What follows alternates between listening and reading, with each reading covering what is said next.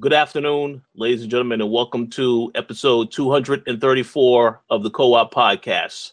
I'm your host, Richard Billy Jr., and today I'm joined by Mr. Gary A. Swaby. How's it going, Gary?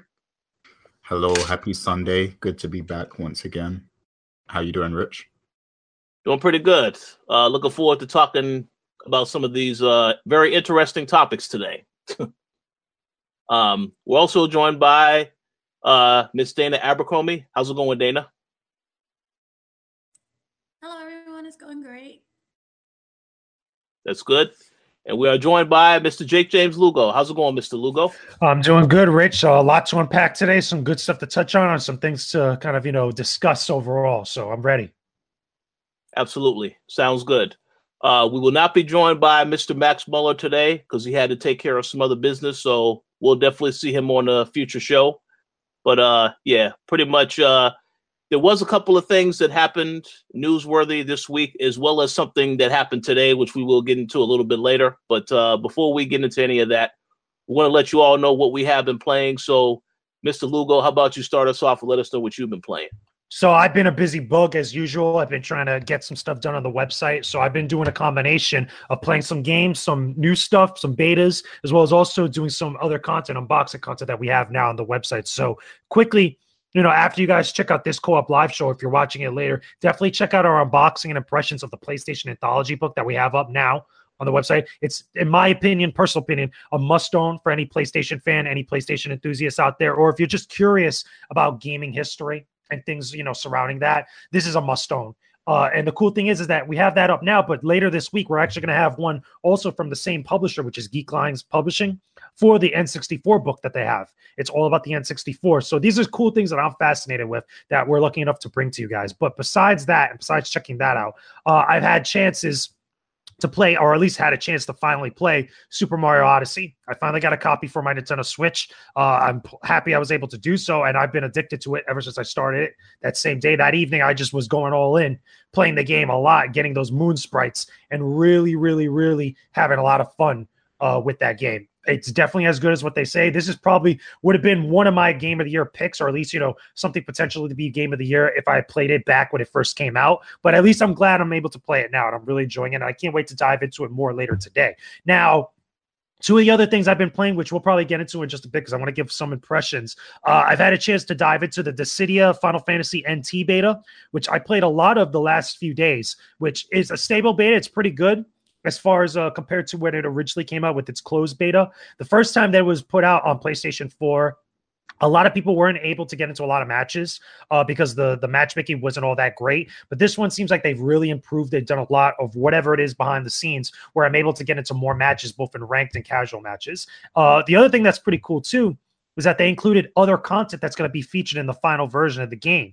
They have some cutscenes from the story mode, which, by the way, personally for me, I don't like the way that they've implemented your progress in the story mode. They've had this very, very uh, similar uh, approach to gaining uh, what's called tokens or story tokens or narrative tokens, as well as also treasures, which unlock various unlockables, including music, including outfits, including customizable weapons for your characters of the entire roster. It's very similar, if I had a good comparison to it, to Overwatch and to Destiny 2's uh, loot drop system. Basically, every time you finish a matchup or every time that you win a matchup, you gain a certain amount of experience towards your player level and towards your individual characters. So everybody that you choose on your team, your character and your teammates, you know, especially if they're AI uh, comp- uh, controlled uh, partners, you actually gain experience for them, depending on how the matches go. And every time they level up and every time you kind of progress in your player level, you gain these tokens to not only redeem for extra unlockables, but also to progress in the story mode. Now, personally, for me, I don't think that's really good.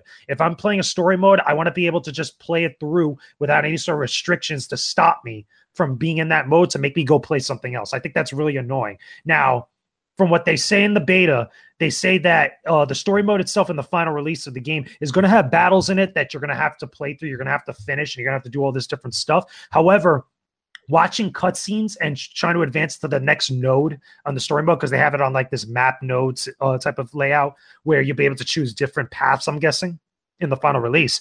Uh, I don't like the ability of just having to come out of there, go play uh, the arcade mode, which is just like the gauntlet that they have, or go play in the online modes in order to progress in the story. If I'm in the story, I want to stay in the story. So that's like it, the one real negative I could say about this game. But other than that, my only other nitpick from what I've seen in the open beta thus far, and having been exposed to the Dissidia Final Fantasy for an extended period of time at this point, more I think more so with the, maybe the exception of Gary uh, on this panel, because I know me and Gary have played it at E3 and stuff. But basically, my biggest issue is with the matches is when your partners are constantly getting killed and you end up losing the match without any sort of influence to uh was it to what your contributions are. Like let's say you're in a matchup against other opponents maybe online or against the computer and you're doing really well you're on top of your game your teammates could cost you the match really quickly before you know it and i think that's a problem. I think that that kind of sucks and maybe it, a part of it is due to some of the strategies and the approach to some of the battles you have to take. You know you have to be a little bit more conservative or really play to supporting your teammates but depending on which character you choose and what role and type of character they are. But in my experience playing a bunch of matches with the online beta, most of the time when I ended up losing was because my other two teammates were the ones that were getting dogged on or were getting just destroyed, or even when something crazy would happen and it would be nothing involving me. It'd be like on the complete opposite uh, end of the map, and all of a sudden we'll just lose the matchup. And that really sucks because when you're playing there and you feel like you're doing good, or at least you're trying to contribute to stuff, and all that happens without your influence, that could be a real downer. And that just doesn't happen online. Let me make that clear. That is obviously a thing that could happen with online matches against other players, but this happens frequently with the computer in the gauntlet. And to date, I mean, I've gotten close to finishing it, but to complete the gauntlet, you have to play through six matches. Sometimes I'll cap off at four or five because of that reason. It'll be because of like something really stupid. So that's at least my experience with the Dissidia Final Fantasy uh, beta. And then finally, I'll touch on really quickly because there's only so much to talk about with this beta as of right now.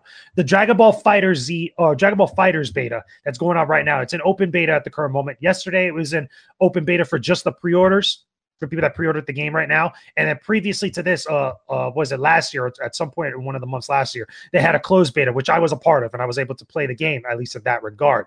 For now, I have not been able to get one game in with this game at this point. I've been all day before we've actually been uh, getting onto this co-op podcast, you know, to talk and stuff before we got on the show. I was on matchmaking for both ranked and casual matches for over an hour.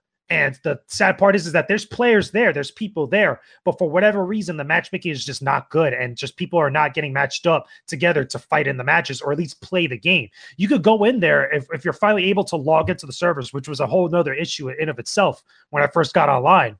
But you're able to play the tutorials and actually go through the whole training mode and actually see some of the systems at work. But for whatever reason, a lot of people are just not getting matched up to fight each other in ranked or in casual matches. And that really sucks because it's not just me, it's a lot of other people. And that could also be for a number of different reasons for some of the servers on the different coast. The the, the beta went live, I believe, at 3 a.m. Eastern Standard Time. And already now at this point, like we're past like 1.30, almost 2 o'clock now on the East Coast. And there's a huge number of problems. So I'm hoping Bandai Namco does something because I don't want this to be in the final release. Granted, the final release is going to have other content. It's going to have the arcade mode. It's going to have a story mode. It's going to have all these other stuff. But a lot of the p- people that are get getting on top of this game are going to be playing this game online. And that would suck to have these types of problems there. I want that same experience that I had with the other previous beta that I was a part of. Because when I played it then, I was actually to get into matches really, really quickly. And there was a lot of people just as much now that had it back then that was part of the closed beta that signed up. I mean, granted, obviously, not everybody in the world, so there's not as much stress on the servers and all the different types of stuff going on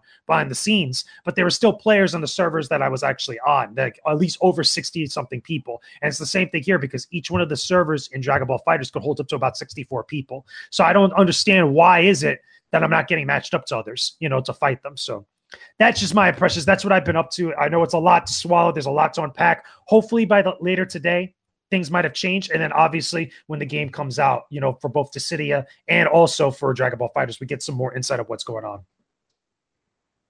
Absolutely. Uh, one thing I will say real quick, I, I do know that uh, right now they are talking about extending the beta.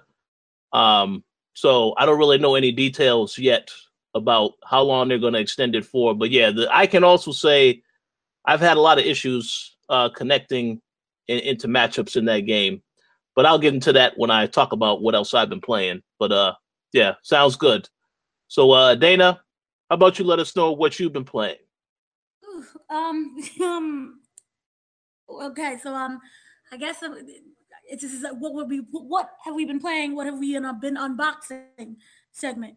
Um, basically, I want to say that I have been catching up on based books. And if you go on the coalition website, you will see review for two books that I did. I have two more coming up. Is um DC Icons is starting to do their own. So it started with Wonder Woman, Batman. There's going to be a Catwoman series. There's also Superman that's coming up in 2019. Basically, I did a review for one of the Batman books, and it's wonderful. Love it. Another one is called Warcross. It's by the same author, Marie Lu.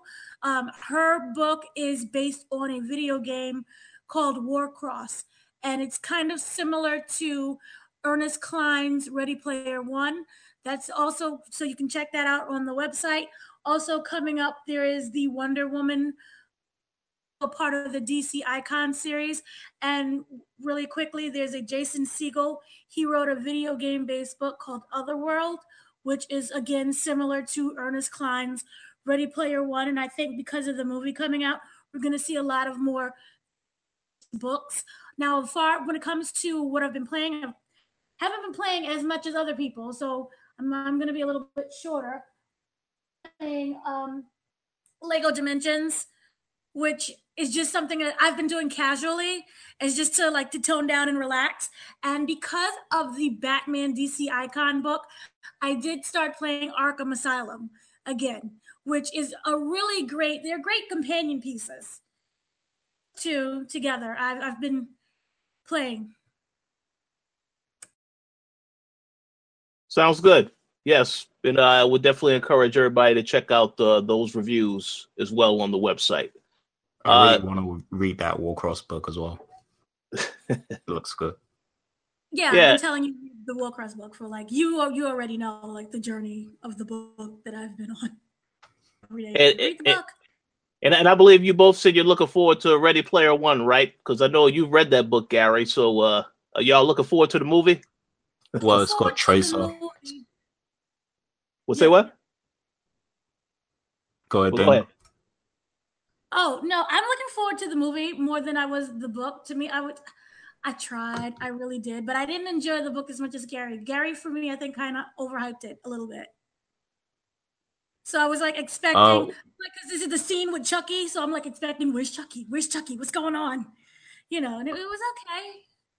Uh, but I look forward to the movie. It's Steven Spielberg, and it's you know a whole bunch of video game characters. Okay, uh, two things to say about that. Um, firstly, I'm looking forward to the movie only because I saw Tracer in it. But before that, you know, I wasn't I, I wasn't too enthusiastic. Like I thought, you know, it might be an okay film, you know, but I'm not expecting it to be like a masterpiece or anything. And as for the book, I've actually been accused of overhyping it before. Um, but like my thing is with Ready Player One is I'm a fan of the concept of the story uh, more so than the actual story and the writing itself. Like, isn't the most seasoned uh, novelist out there, so no. you know the actual writing isn't great. Like, it's not you know you can't it's compare it to. And it's a lot of repetition. It's six. I, it's like sixty-one pages of him just explaining. Yeah. The game and the environment over and over and over again yeah like i wouldn't you, you know I, I, wouldn't compare this book to like classics or anything you know like classic books and stuff but and classic literature but but you know the concept of the story is what i really love and um you know i just i found some of the references cool too like you know the references to old you know 80s and 90s yeah. stuff i um, will say if you are an 80s fan or you was a part of that decade definitely check out that book and the movie solely based on how uh, heavy detailed it is. It's it's very enriching. Yeah, sounds good. All right, so uh, I'm gonna go next and talk about what I've been playing. I did play a couple of things, so I'm I'm gonna try to keep mine's uh, relatively brief. Uh, I also did play or try to play the uh, Dragon Ball Fighter Z beta. Um, I can say that I did try to play it yesterday. Now I, I know that there were some people. A lot have said that you only get it the beta if you pre-ordered it. But yesterday, I was able to download the beta on Xbox One, um, and I didn't pre-order the game, so I don't know if that was something that Microsoft did uh, just to give everybody a, a chance early. I, I, have no idea, but I had the same issues, uh, and that was that I couldn't get into a match. And then I tried again today on PlayStation, and I also couldn't get into a match. So they definitely need to figure out this issue. Uh, I know that they said they are going to extend it out a little bit further. That's good uh, because what I can say right now, based on my experiences with it so far, I definitely would not buy this game on day one. I would wait for them to sort out whatever issues they need to sort out with the servers, um, and then maybe in the future I will consider it. But I definitely would not purchase that day one based on what I have experienced so far. So hopefully they figure it out because the game is out on January 26th. So uh, we'll see about that. Um, as for what else I've been playing, uh, I actually went back to a couple of games that I didn't get a chance to play. So I got a chance to finally start Hellblade, and I will just say now, I, you know, I know that game got a lot of praise last year. I think it was is very much deserving of every of all the praise that it's got. First and foremost, it looks fantastic. Um, the story, from what I have played so far, it's it's it's it has me very interested to see what happens next. They have a lot of different puzzles in there that they implement, and then of course the whole focus on mental health and what they're trying to tell as far as people dealing with that particular issue. I just think it's a very, very well done game. And the fact that this game only costs thirty dollars makes me think to myself, there's a lot of games that you know cost a, a lot more to make um, that aren't even half as good as this game is so far. So I'm hoping that with this game coming out, you know, Ninja Theory did a great job on it from what I played so far. But with this game coming out, I'm hoping that there is more games of quality that we start to see in the future from other studios. Um, because th- this game is just fantastic. You know, as I said, it's deserving of all the praise that it's gotten so far, and I haven't finished the game yet, but I will be done with it uh, this week because I know it's not too long of a game. But uh, definitely, definitely recommend for if you if you've been on the fence about this game, you should check it out. It's it's pretty awesome. Um, next up, I went way back. You know, considering that the inpatient is coming out uh, in about two weeks. I went way back and I started playing Until Dawn. Now, um, I have to say, you know, I don't know. I believe you played this game, Gary, or you started to play it. Uh, man, I re- I really love the game so far. Uh, I have absolutely no issues with it yet. Um, the fact that uh, you know you have to figure out these clues, so on and so forth. I, I just think it, it's it's awesome. And then of course you have everything that makes you feel as though you're watching like if you watch a bad horror movie uh, set in the woods, such as a Friday the 13th, so on and so forth. It has that kind of vibe to it. Um, and the characters, you know, some of them may appear to be uh, goofy, but they have different personalities. But it's just like it's the way that the game is so far, the way that it's being handled so far. I, am enjoying it. Um, of course, I still have quite a ways to go in that game. I don't think I'm at the halfway point yet, but um, I understand that some people did complain about some of the motion controls, the different things you do in the game. I don't have an issue with any of that. I think it's it's really great, and I'm very curious to see uh, what Supermassive does with this series moving forward. Uh, but yeah, Gary, you were going to say something because I, I believe you did play this game. Yeah, I never actually beat it myself, but I did start to play it, and because I remember like uh, before it was released, I I kind of thought like, what the hell is this? Like, you know, I, I thought I wasn't gonna like it, but um, yeah, after playing it, like it seems like a decent game, and I just want to shout out, you know, a friend of the show, Ramiz Quadri, because he's still yet to play this game, and me and Carl are always like, you know, joking about it, like the fact that he hasn't played it yet, um, even though he has it. So yeah, um, hopefully he'll hear what you said, and now he might choose to play it. Yeah, I hope he does. Because uh, yeah, I mean, I, I, was surprised with the game, you know, and, and, a lot of the actors and actresses, I've seen them in a whole bunch of other TV shows, so on and so forth. So instantly, I was like, oh yeah, I remember that person. So yeah, it's a very interesting game for what it is. Uh, I'm pretty sure I have more to say on it once I finish it. Um, but yeah, definitely, definitely worth checking out. And of course, if you have PlayStation Plus, hopefully you downloaded it when it was free. Uh, if not, I mean, it's still worth picking up. But yeah, fun game so far. But um, that's pretty much all that I have been playing for this week. Uh, so Gary, how about you let us know what you've been playing? Yeah, um, I did well. This week was a very busy week, so I didn't have as much time to play stuff. But I did, you know, uh, play the main two games that I've been playing recently, which is um PUBG and Overwatch. Um, and Overwatch has kind of taken over my life again this week because, like, you know, the the Overweek the Overwatch League launched officially this week. Um, it kicked off on uh, Wednesday, and yeah, I've been following that very closely, even covering it a little bit. And um, yes, it's very, um, it's an experience. It's a good experience seeing, you know, like a game you love and seeing people from all over the world play it to like its full potential.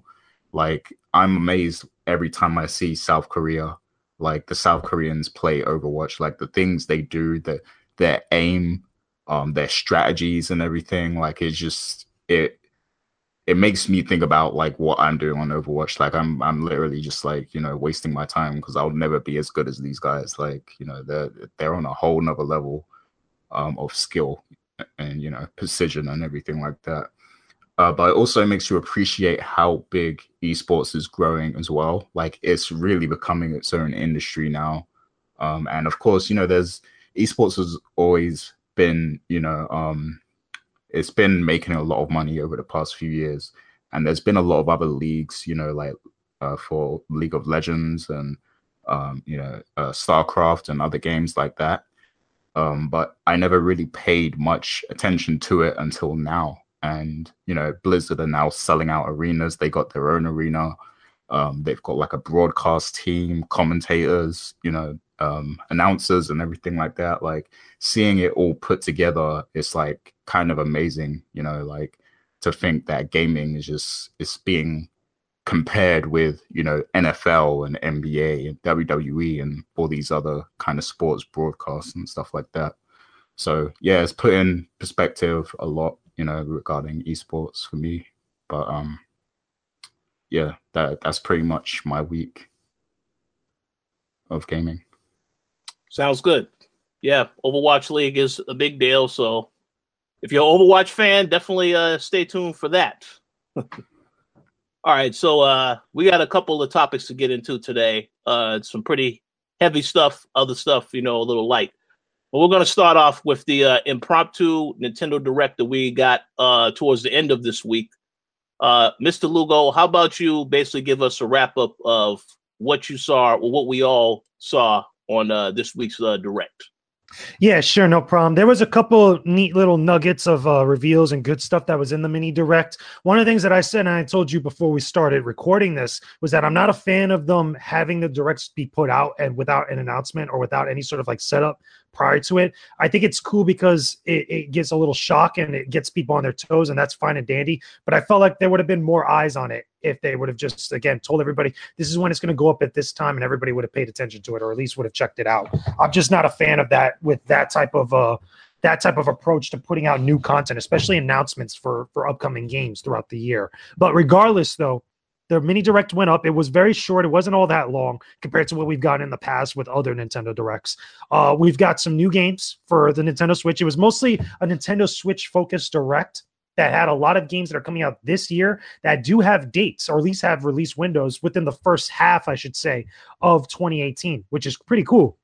We got a couple ports from Wii U games that are coming over to the Nintendo Switch, which I think is great, including Hyrule Warriors Definitive Edition, which was Hyrule Warriors basically on the 3DS, or at least the Hyrule Warriors from the Wii U with all the extra DLC combines within and other additional content into one package, but now for the Nintendo Switch, which I think is great for people that love that series, that love that game. We have a review of it over on the Coalition now, both I believe of the Wii U version and of the 3DS version. I'm pretty sure at some point we'll check out the Nintendo Switch version once that comes out. Uh, in addition to that, Okay, we have Mario Tennis Aces, which is another Mario Tennis game. Uh, what makes this one special is I believe it's uh from the Game Boy Advance version, I believe, or one of the previous Mario Tennis games that was on the portables. It had a story to it, and this is what really, you know, being the first real Mario Tennis game, or at least the next big Mario Tennis game that that does kind of like some of that influence for it's a package because if you remember, I believe it was Mario, the last Mario Tennis game didn't really have a lot of stuff. It was more focused on gameplay.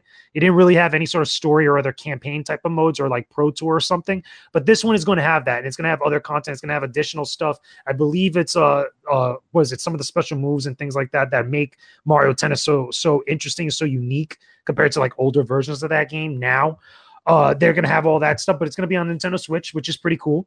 Uh, in addition to this, uh, the big announcement that they had revealed finally officially, even though we knew about this for a while because we heard about FromSoftware having the game running on Nintendo Switch, Dark Souls, uh, what is it? Dark Souls Remastered. Now, this is cool because number one, it's Dark Souls, and a lot of people that love that series are going to be able to play this on the go. It's going to be the first kind of quote unquote portable version of this series if you really think about it, even though it's on the Nintendo Switch and that's like a hybrid console. But the, being able to have the ability to play Dark Souls game on the go, especially when you travel, it's going to have a lot of appeal to people, especially if you've been a fan of the Souls series for quite some time or if you love Bloodborne and stuff like that. Uh, who knows? That could also lead to other games in the series getting remastered as well, being brought to Nintendo Switch, especially if this is successful. I could totally see them bringing Dark Souls 2 and Dark Souls 3 to the Nintendo Switch after this. There may be some technical know-how or technical finesse there probably might have to do because obviously those games are very intensive on both the PlayStation 4 and the Xbox One. But I think that if given the time and given the effort and given the resource, I think they could find some compromises to bring those games over to the system. But we're going to get Dark Souls 1 remaster. It's going to have all the previous uh, DLC, all the previous additional content, which is pretty awesome. And it's going to be something that a lot of fans are going to love. Now, besides this, some of the other new stuff, which I thought was interesting and kind of random, uh, comes from SNK Heroines, which is a new fighting game. It's based on the was it female fighters from the King of Fighters series. If you guys remember, King of Fighters 14 came out not too long ago. Uh, we have a review up, up on the was it on the website now that you guys could check out. But some of the heroines, the female fighters from King of Fighters, are going to be taking center stage in this game, and it's going to be from what looks to be a pretty legit fighting game that's going to be mostly focused on them. Very similar to what is it? I, I can't remember the name of the the fighting game, but it was on PlayStation 4. I think it was like Buster Girls or something, where it takes a very similar approach, but it has a very intensive, high paced, uh, crazy action type of fighting system to it. You know, for a fighting game. You know, granted. And I think this is going to be cool because this is going to be the second uh, tr- quote unquote traditional style fighting game for the Nintendo Switch. Remember, we have Ultra Street Fighter 2, the final challengers now on the platform. And we also have Pokken Tournament, which is also another game I'll get to in a second. But this is going to be Pokken Tournament wasn't necessarily a traditional fighter. It was a little bit much more unorthodox. It was different. It, it wasn't like a 2D fighter that what we've seen from the fighting genre constantly. This is going to be that case. And it's going to be focused on the SNK uh, female fighters. So I'm curious about it. I'm curious to see how it plays. I'm, I'm really interested to see what other stuff it has along with it.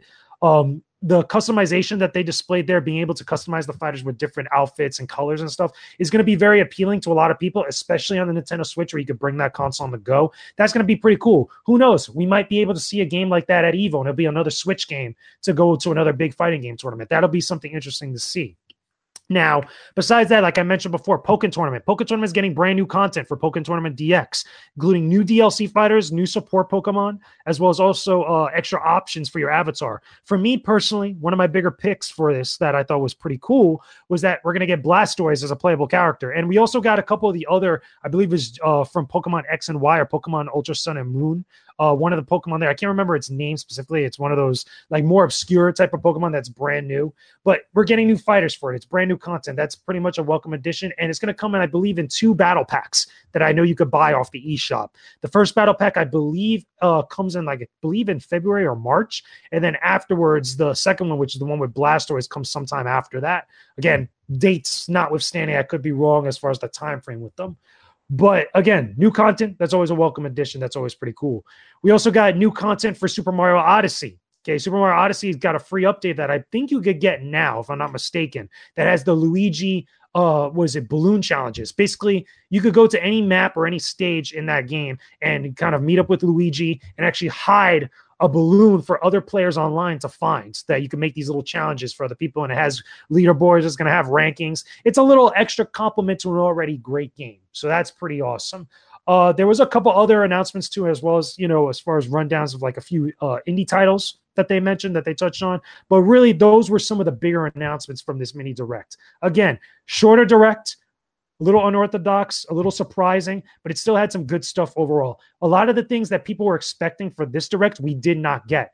A lot of people uh, from the GameStop leak, as well as also the, the way that Nintendo had been acting over the last, I want to say, month or so uh, prior to the new year people were expecting a Smash Brothers announcement. Obviously, we didn't get that. It also there was some stuff that was going passed around by Nintendo about Chibi Robo. There was a picture of Chibi Robo on fire that people were saying that maybe that's an allusion to either new stuff with Chibi Robo or maybe Chibi Robo and Smash Brothers, different things like that. But obviously, that wasn't the case. I feel like a lot of those types of announcements and a lot of announcements that we're going to get for other games, including Metroid Prime 4 and any of the other big titles we're waiting on from Nintendo, we're probably going to get that in a future direct that'll probably be a little bit more formal, a little bit more traditional where they announce it to everybody. Or we might have to just wait till E3 to find out what bigger stuff is going to come to the platform. But there you go. That's the Nintendo Mini Direct in a nutshell.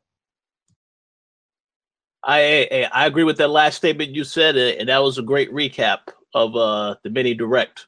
Uh, one thing I did want to say about the direct, I do know that there was uh, quite a bit of people that I guess they was a little uh, disappointed in this direct. Um, as you already said, you know uh, they're going to save the bigger announcements for a later time. So I mean, and one thing that I learned last year, I doubted the Nintendo Switch last year. And then when they had that E3 show and they just blew everybody away with all the announcements they had, yeah, that that pretty much shut me up for good. So I will not doubt them anymore. Um, I'm just going to look forward to. Obviously, we figured there were going to be a lot of ports coming to the Switch uh, when they first announced it. So I don't have a problem with any of the stuff that got announced. Um, one thing I want to mention though that's important that I think we should acknowledge is that one, I think that Nintendo's almost kind of done with the 3DS at this point, and also the next direct that we get or the next uh, wave of announcements outside of like Nintendo Switch stuff, I think we're also going to get some more stuff from their mobile division, including stuff on Animal Crossing. I still also feel like we're going to get some more stuff for Fire Emblem Heroes or on mobile, and any of the other games that they probably have plans in the pipeline for mobile devices to continue with that Nintendo mobile title type of train. I feel like that's going to be another compliment we'll hear more about in a future date. Oh yeah, well, I know they've already announced a Pikachu detective game for 3DS. Um because I got an email about that. Uh so uh you know, they still have a few things coming, but yeah. I think that they will slowly start to move away from 3DS and a lot of those titles will end up on the Switch. So we'll see what happens. But uh overall, I thought it was uh pretty pretty pretty fine direct. You know, like I said, I, I still haven't played Zelda. I still haven't finished Mario, so I I really um I don't I'm not really looking to play anything else new right away for for for the Switch. I still have to finish all the other stuff that came out last year, so I definitely didn't have any complaints. And as I said, you know, I'm pretty sure there'll be bigger announcements as the year goes on. So I don't think anybody should be concerned about the uh, Switch right now. Um, but uh, Gary and Dana, do you have any thoughts on um the direct?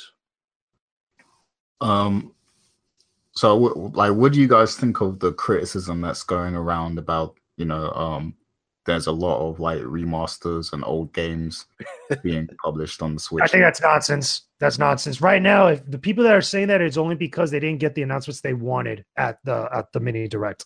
I think that's a very a little bit of a lame, salty of criticism because right now there are games from the Nintendo Switch. That's why the system's doing so well. I mean, we've been critical of the Nintendo Switch in the past, especially at launch, because obviously that stuff wasn't out yet, and obviously there was a lot of unknowns. And I still think there are unknowns that are worth criticizing the platform for.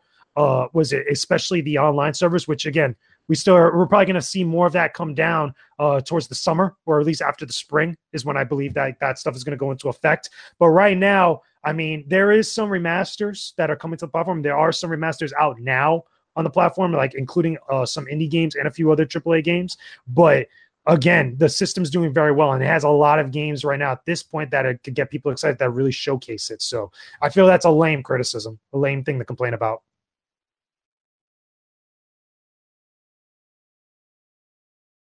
Yeah, yeah, absolutely. Uh, Dana, did you have any thoughts on the direct? Port City. That's all it was. Was just a whole bunch of ports, and it wasn't. I wasn't knocking it. I was just. It was meh. Well, you know, it was just. Well, well, here's a well, here's a question though. What about the Mario Tennis Man. game though? um, for the people who like Mario Tennis, that's something that you know people are interested in. Um, at most, maybe you know the the Pokemon detective game. Interesting. I know that they have the movie that's coming out in 2019, so it could be you know. And I think that Pokemon fans will gravitate towards that. But overall, for me, it was it was just something that existed. I wasn't exactly thrilled. I don't have like this anger like people have, you guys were saying. There's like this anger because there wasn't any new games announced, and I don't think that there really should be any coming up. You know, 28. You can't announce everything right now, and it's in January. You know what I mean? So that to me, real, I wasn't really surprised by that. It was just, it was meh.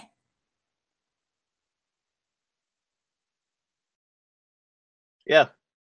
Uh, so, hey, listen, we'll see. We'll see what happens. What Nintendo has in store for us as the year goes on. But uh, overall, not not not not bad. Not a bad show in my opinion. This is some stuff to look forward to. So, uh, and as I already said, I haven't finished all the other uh, Switch exclusives, so I really am in no rush to get another Switch game anytime soon, anyway. But uh, yeah, that's pretty much the Nintendo Direct wrapped up. Uh, so we're going to move on to the next topic. Uh, Gary, uh, since you are Assassin's Creed fan, I'm going to let you uh, ask this particular question because we do know that Assassin's Creed Rogue Remastered is coming out finally to uh, Xbox One, uh, PlayStation 4 uh, in March. So uh, feel free to uh, share your thoughts on the particular question you wanted to ask about this series. Okay, yeah, there was another question I wanted to ask about, you know, the whole series. But as for Assassin's Creed Rogue uh, Remastered, I feel like this is a bit too late. Like, I, I don't think a lot of people are going to care about that game. I think it might slip through the radar a little bit. Um, because I remember when this game came out, and I, I believe that was the year that um I think it was Black Flag came out, and um so it was going to be Rogue was going to be like exclusive to last generation, and uh Black Flag was going to be no, I think it was Unity actually. It might have been Unity, and Unity was going to be um exclusive to to the you know new generation platforms PS4 and Xbox One. Um, and then you know, I remember thinking back then, I bet they're gonna bring out Rogue on on the new gen consoles anyway, eventually. But I thought that would happen within like the first year of it being released. You know, um, it, with it with it coming out now, um, I think it's far too late. And you know, we we had that year gap of Assassin's Creed, and it's just come back, and we've just started to appreciate it again and now they're kind of flooding us with more assassin's creed content all over again um, and that's only gonna you know make there be more more of a fatigue uh, feeling for assassin's creed which is what we were experiencing before they took a break. So i'm not sure how i feel about you know them uh, bringing that remaster out now. Uh, do you guys have any thoughts on that?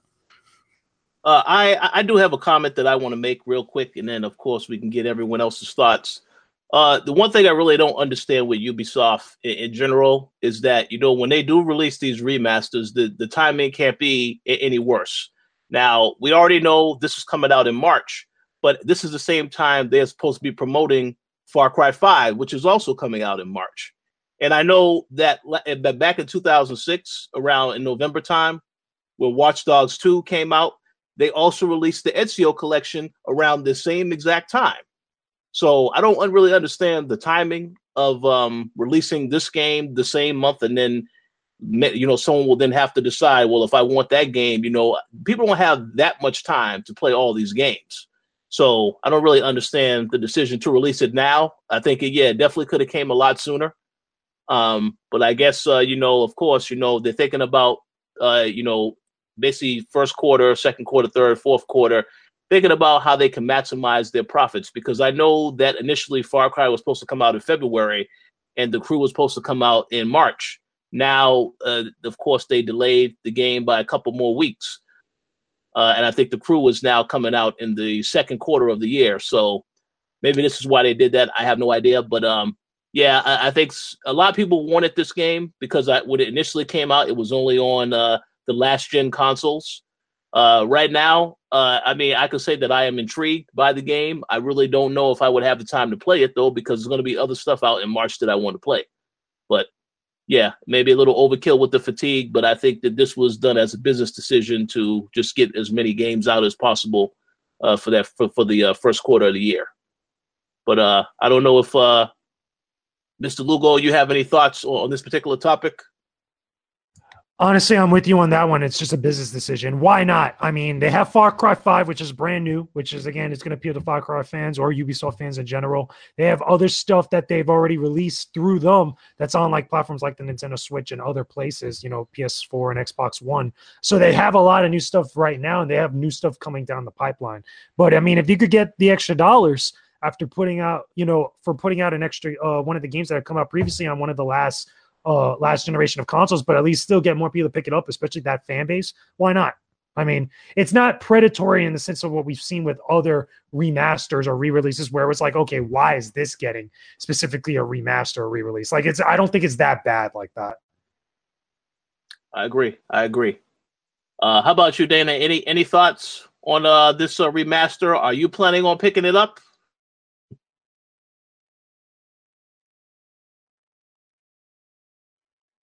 Sorry, I was muted. Yeah. Um, no, I just don't really care for for for it that much, and I don't being remastered. But there are people who are Xbox 360 still when I still own it. So for me, it's not anything that I'm really caring about.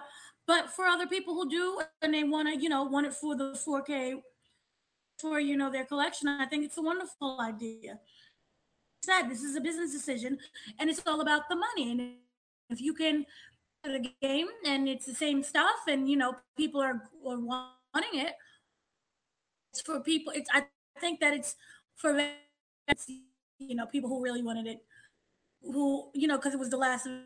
Why not do it? I think it's great, but at the same time, don't be distracted. Five comes Absolutely. Okay, Gary, you had another question you wanted to ask about Assassin's Creed also.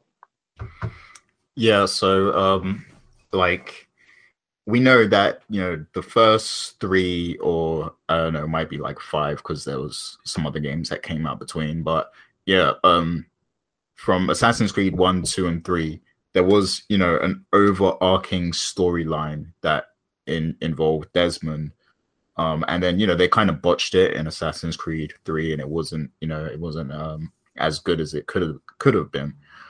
Um, but you know in the games that came out even after the whole Desmond thing concluded, they've still kind of tried to include the the the, the sci-fi narrative, like the whole you know um this is your ancestor kind of thing um, and like, do you think it's just it's time for them to just remove that completely now and stop going back to it because it's really not that good and it doesn't actually add much to any of the Assassin's Creed games at this point. Like, I would rather it's just okay. This game is going to be set in this country in during this period of time.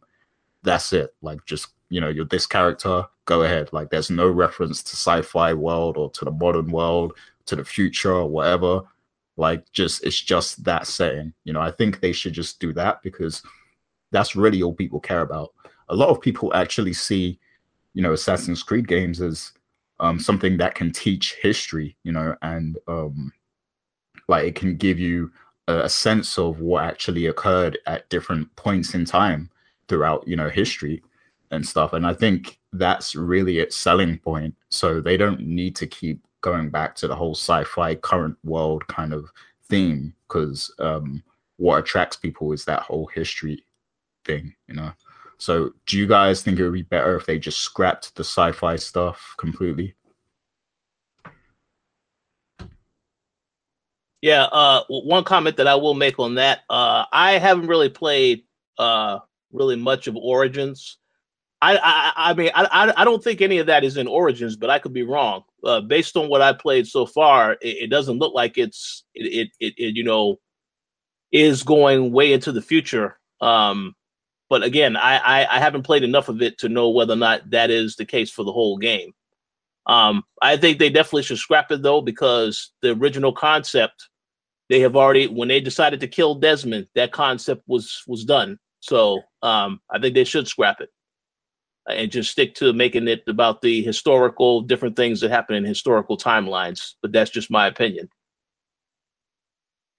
The, the problem with me is that the game, it's the series, it's reality. So when you start adding in all of the science fiction element, it seems to take it out of that element. It's this whole different, and I don't like it. You know, and it makes the storylines even more ridiculous. It loses me. So I think that they should completely remove it.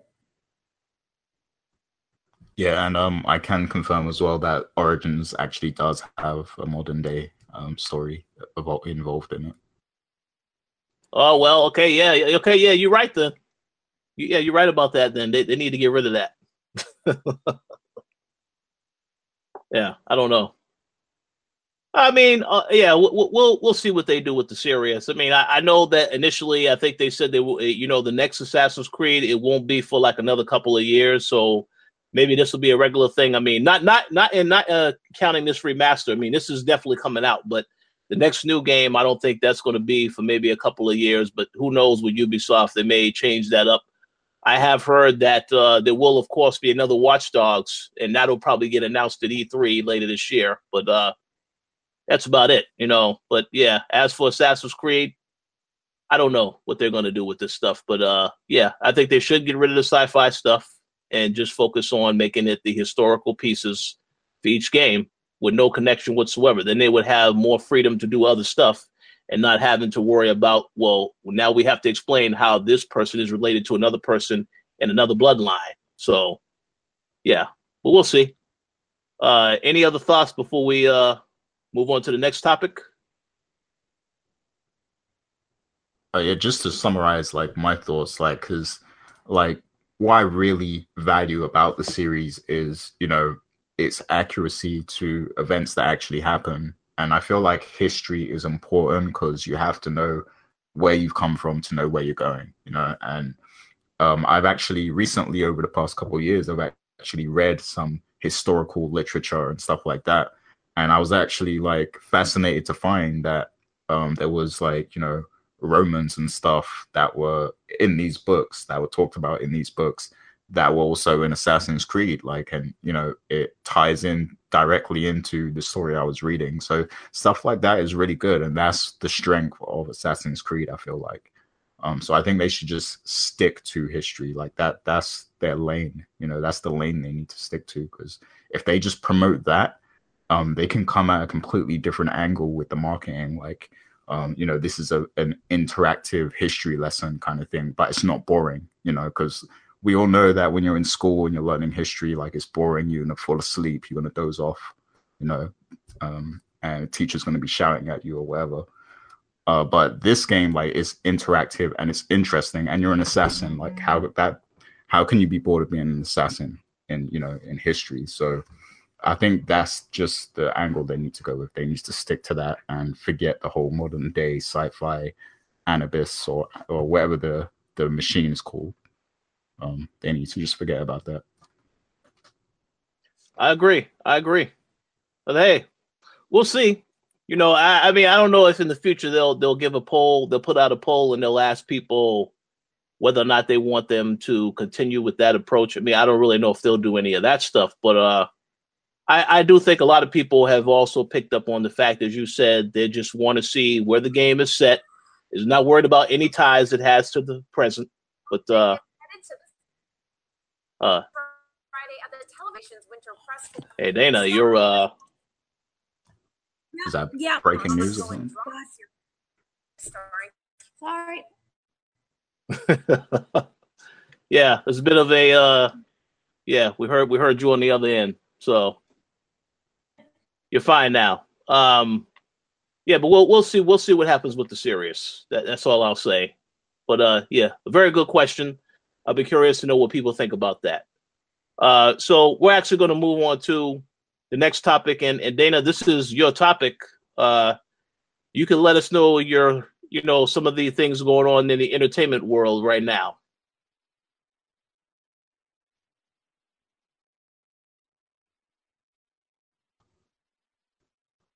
Is Dana there? Yes. Sorry. Slight technical difficulty. My computer is revolting against me. Uh oh. Me. Okay. So this um DC in DC, which was basically a celebration of African Americans, and it's you know it's Martin Luther King weekend. So during the event, they had several things. They had an entire they had different panels that the CW came together and all of the different shows. So you had Arrow, Tomorrow, uh, Flash, not Supergirl. There's another one. Anyway, point is they all came together in television. And I think that the CW, if you ever watch any of their shows, they're doing a really great job with it. There's a lot of different people color.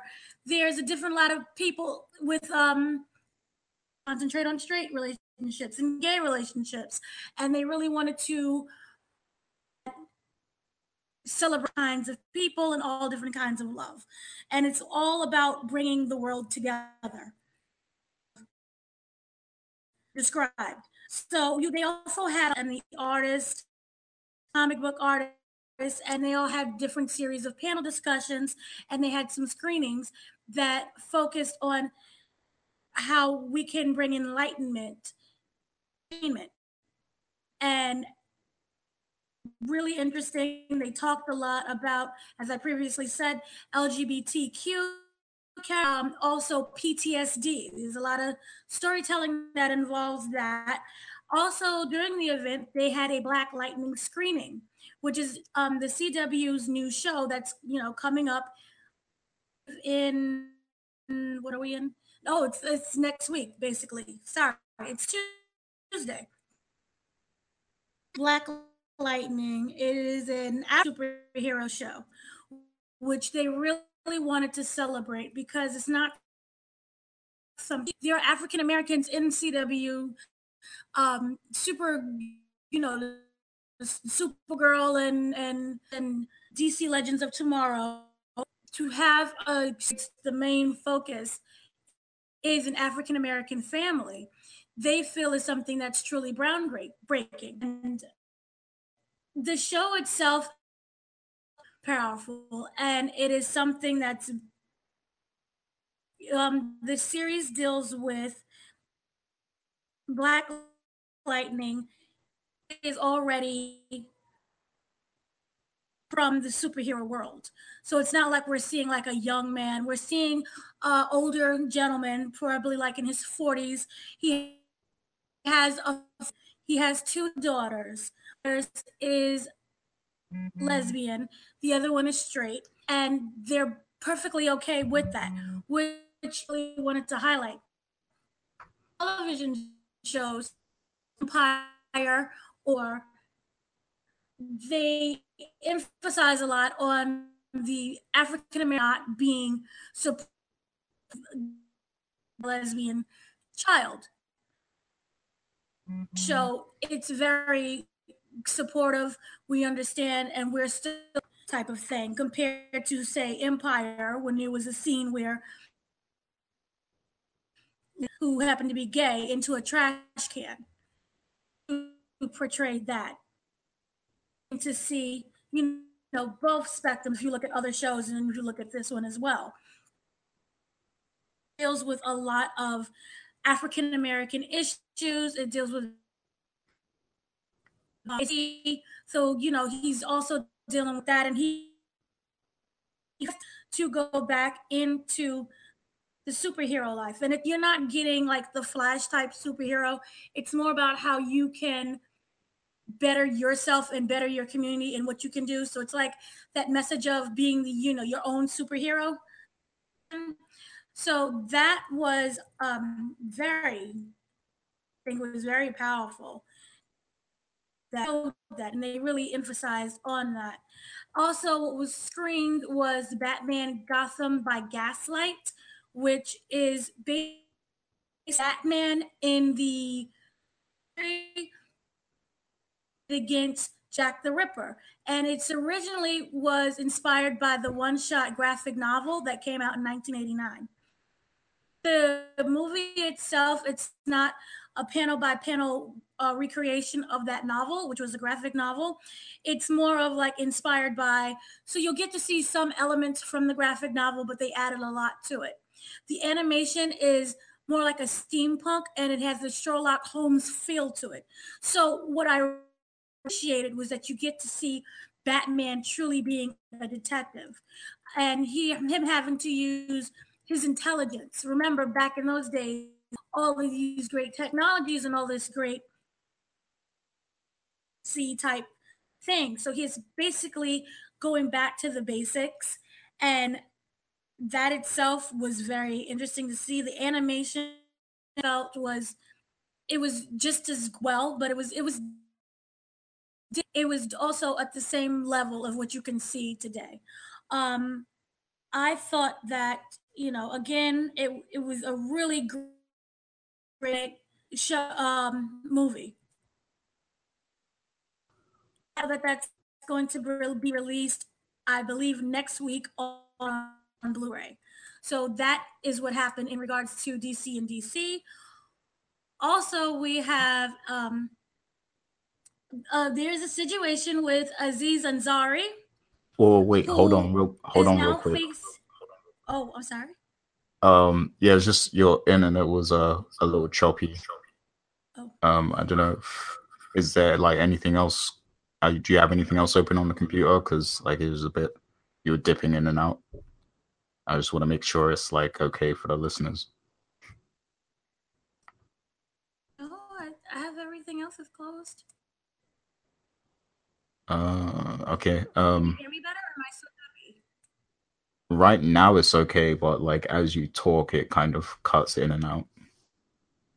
Oh dear. But is it okay now? Yeah, just just carry on for now. Okay. Um, Aziz Ansari is now facing claims of sexual allegation of, you know, basically how it is told is it's borderline, kind of borderline rape. Um, there, there's a very lengthy uh, story that's told in very graphic detail about um, Ansari when he was around 18 years old, him going on this date and it was basically one of the worst experiences of this young woman's life and how throughout the date he was just trying to sleep with her. And it goes into very graphic detail. And as we all know the me too movement is out and they're trying to get anyone who is assumed to be a sexual assaulter. So this is stirring up rumors that his Netflix series Master of None may end up being canceled, and it just picked up um, a couple awards. So we'll have to wait and see how that's going to turn out. Also, there is two TV shows that are in the works. There is John Wick works right now, and it's going to feature Keanu Reeves. That's the big selling point of everything. So you're gonna just get it's not to focus on Keanu Reeves, but he'll make like a you know like a special guest appearance until the show can survive without him. So that's going to be um, headed up. Also, there is a Hitman TV series that's in the works as well. They recently came out of meetings, and right now there isn't much detail about it, but it's going to focus on Hitman and his career and his origin and it's going to be very action based. But I can say that the John Wick series is going to be produced by Hulu. and that can be that's going to come out if not 2019 2020 so that's it for today I, I did have uh, some quick comments about the the as the Aziz uh, or Aziz, however you pronounce it. I'm sorry. Izzy. Don't shoot me. Izzy. Um, Good Aziz. Izzy. Izzy. No, Aziza. I'm sorry. I'm butchering it now. Oh no. yeah. Um. So yeah, as for the Aziz thing, like, I like a lot of these allegations are gonna continue to come out because we're talking about like you know 20 30 years of history that people are digging into you know. So this is going to continue to happen. Um in his case though you know this is fairly recent it sounds. But like i, I just want to kind of uh throw out this question you know there's no right or wrong way to answer it but like is, is there a point where we should be separating um like the art that people create from their actions because if we look at classic literature, like a lot of the classic books out there, you know, from uh, uh damn, what's that? Uh, Lovecraft. Um, I can't remember his full name. Like he he's got a lot of classic books, right? But he was racist, and I'm able to separate the two. Like he made great books, but you know he was a racist person. Like so, I'm I'm able to separate that and be like, okay, he was a complete asshole. Like you know, I don't agree with a lot of his thoughts, but his literature was really good. Like he writes really well.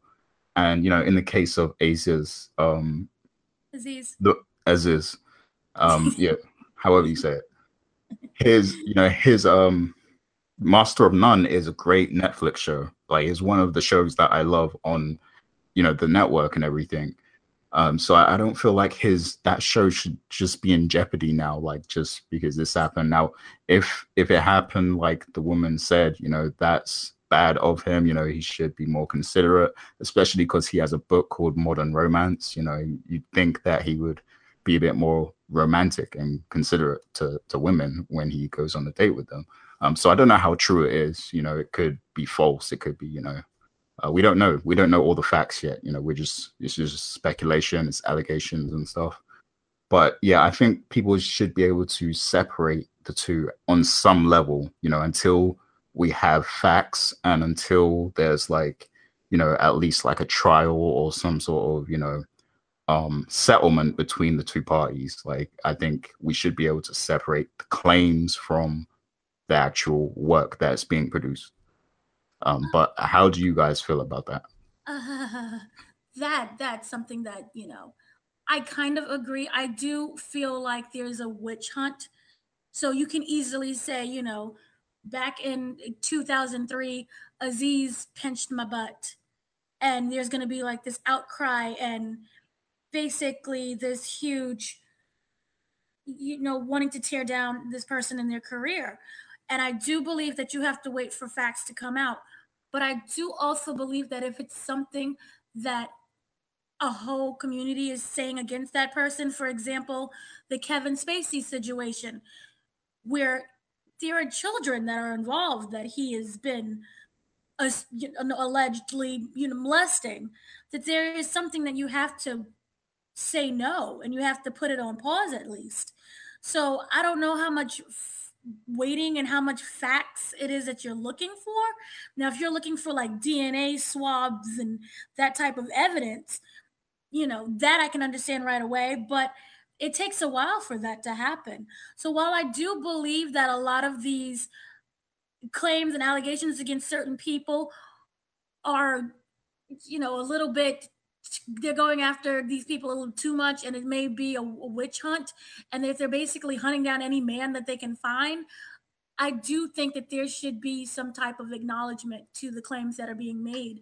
And maybe everything should be put put on pause for the moment Yeah, um, I, I do want to add that in the case of Kevin Spacey, I fully understand that because that was like multiple claims, I believe, and it involved, you know, someone who was a minor at the time. So I Right, understand that. also there are also huge cover-ups. There's situations where Danny Masterson, who is on Netflix The Ranch, it took forever for Netflix to say anything about or even to take him off the air. And they had proof. They had cases dating back years and years ago where people went to the police. Now, in his case, he was involved in Scientology.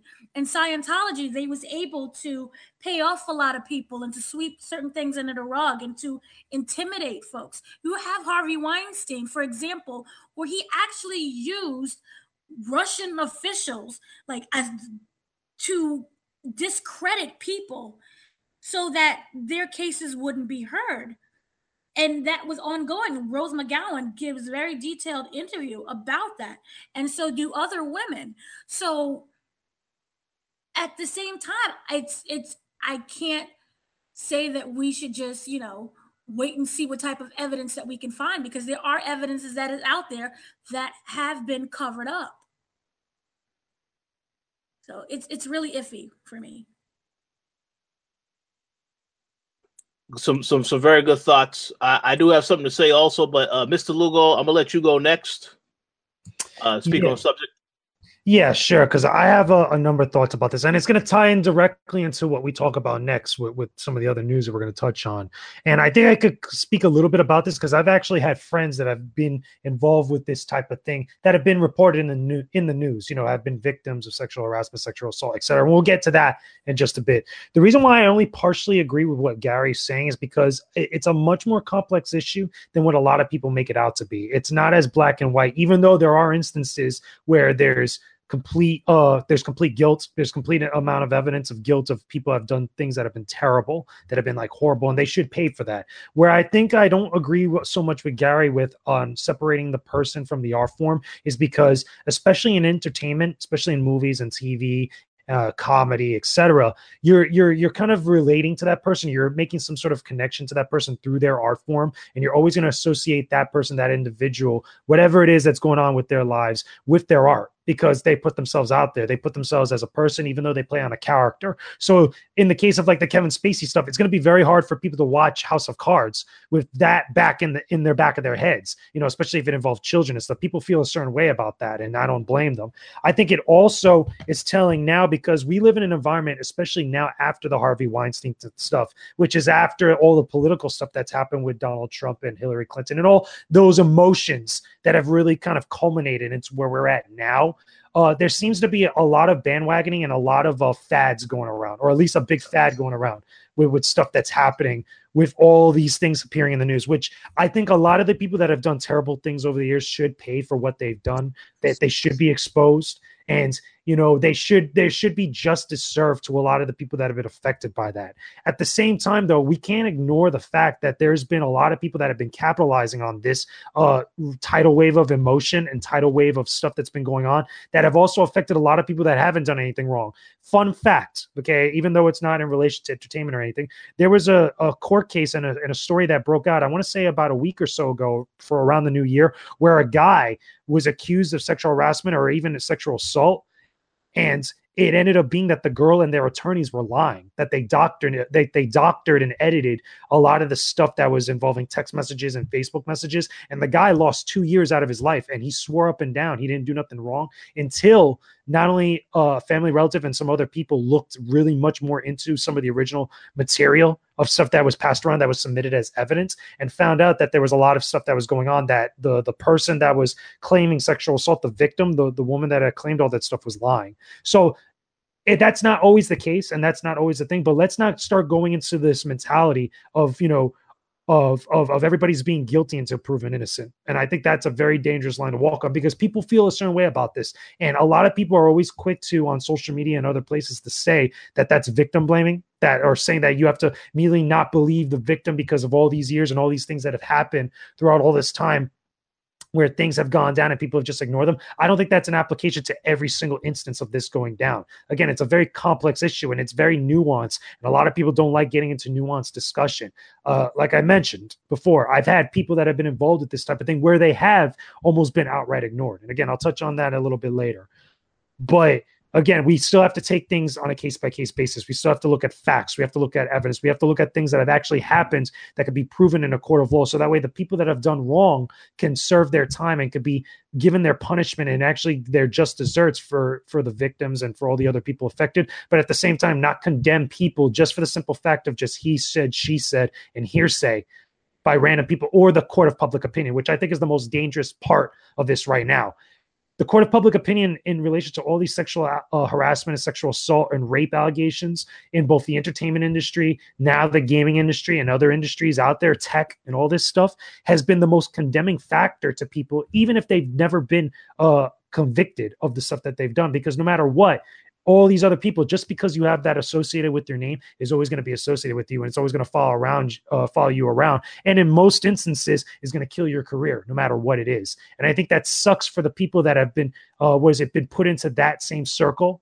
with the harvey weinsteins with the was it with the kevin spaceys with the louis ck's and all this other stuff and yet they've never really done something like that so again take it by a case by case basis understand that it's very complex very complicated and rather than have a mob mentality or a sheep mentality or scorched earth mentality of everything that's going on at least take everything on a case by case basis.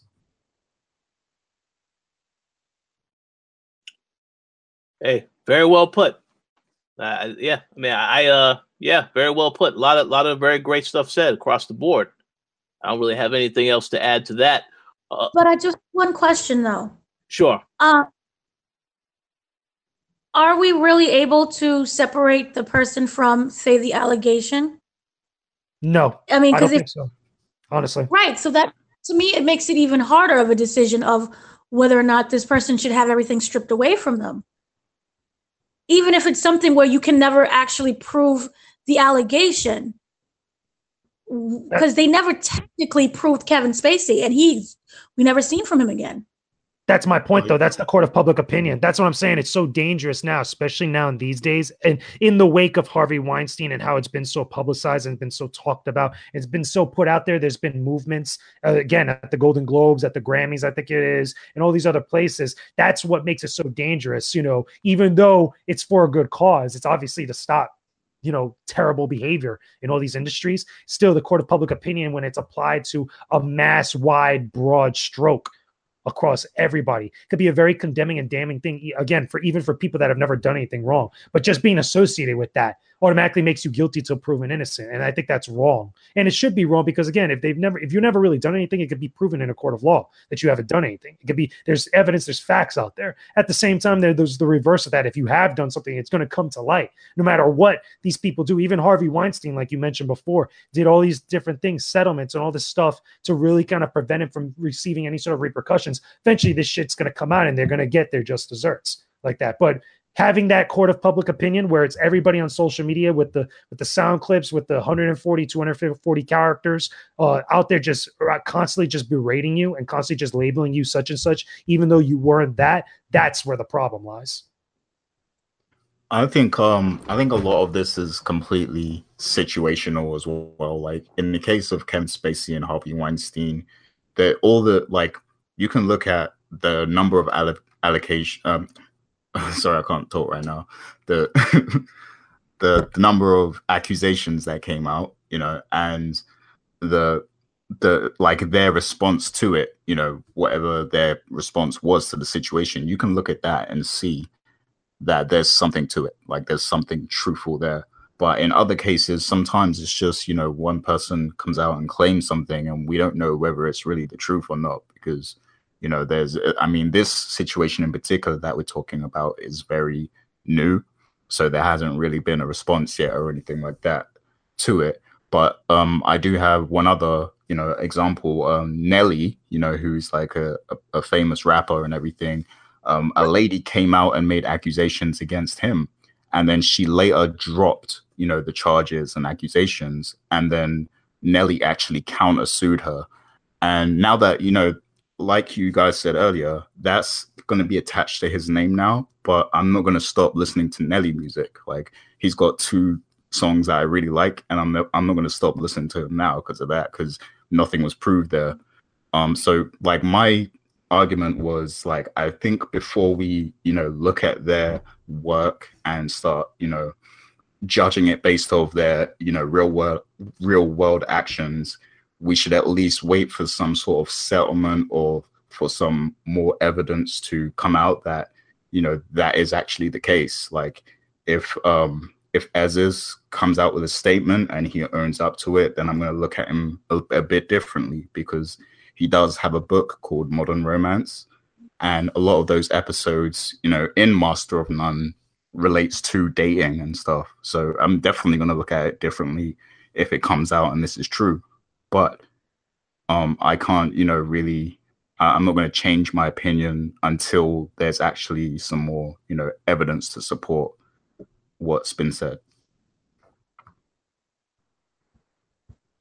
Well, hey, uh, good. Hey, well, good, good thoughts I I had some stuff I was going to say. I, am going to wait now as we get into this to- this topic.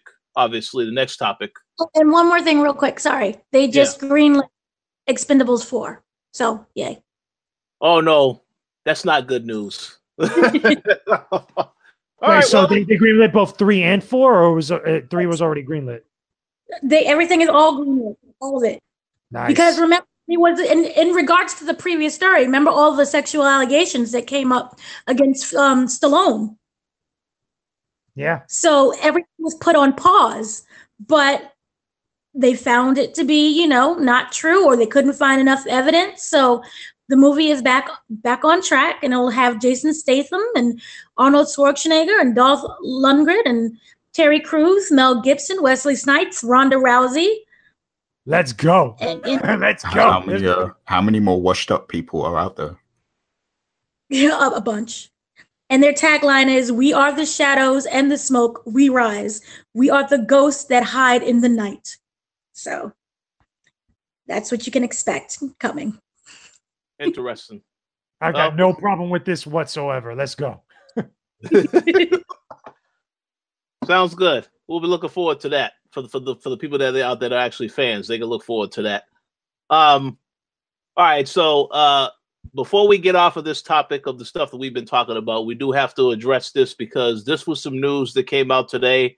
Now, I want to say right now that uh, this is still a developing story, so there may or may not be more said on this later. But uh, this was a story that was initially reported on Eurogamer earlier this morning, in which they said that David Cage and Quantic Dream they actually faced allegations of unhealthy studio culture.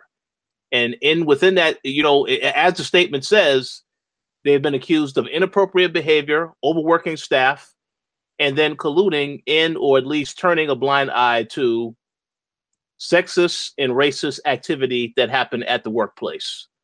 Um, there, there also was a comment of about, I believe, 600 controversial Photoshop images that were sent out to various groups in which it portrayed sexual positions, so on and so forth. So a lot of this stuff, obviously, accusations. Now, the the most shocking thing, well, one of the things that raised people's eyes to it is, you know, they did mention that, you know, it's possible that that Cage, you know, he either was racist or sexist, and he alluded to the fact that well no he has worked with ellen page who everybody knows is a lesbian uh, open. Uh, he said so he says this was his statement exactly you know you want to talk about homophobia, homophobia? I work with ellen page who fights for lgbt rights. You want to talk about racism? I work with jesse williams who fights for civil rights in the usa for those of you who don't know who jesse williams is this is the guy that is going to be in uh, detroit become human.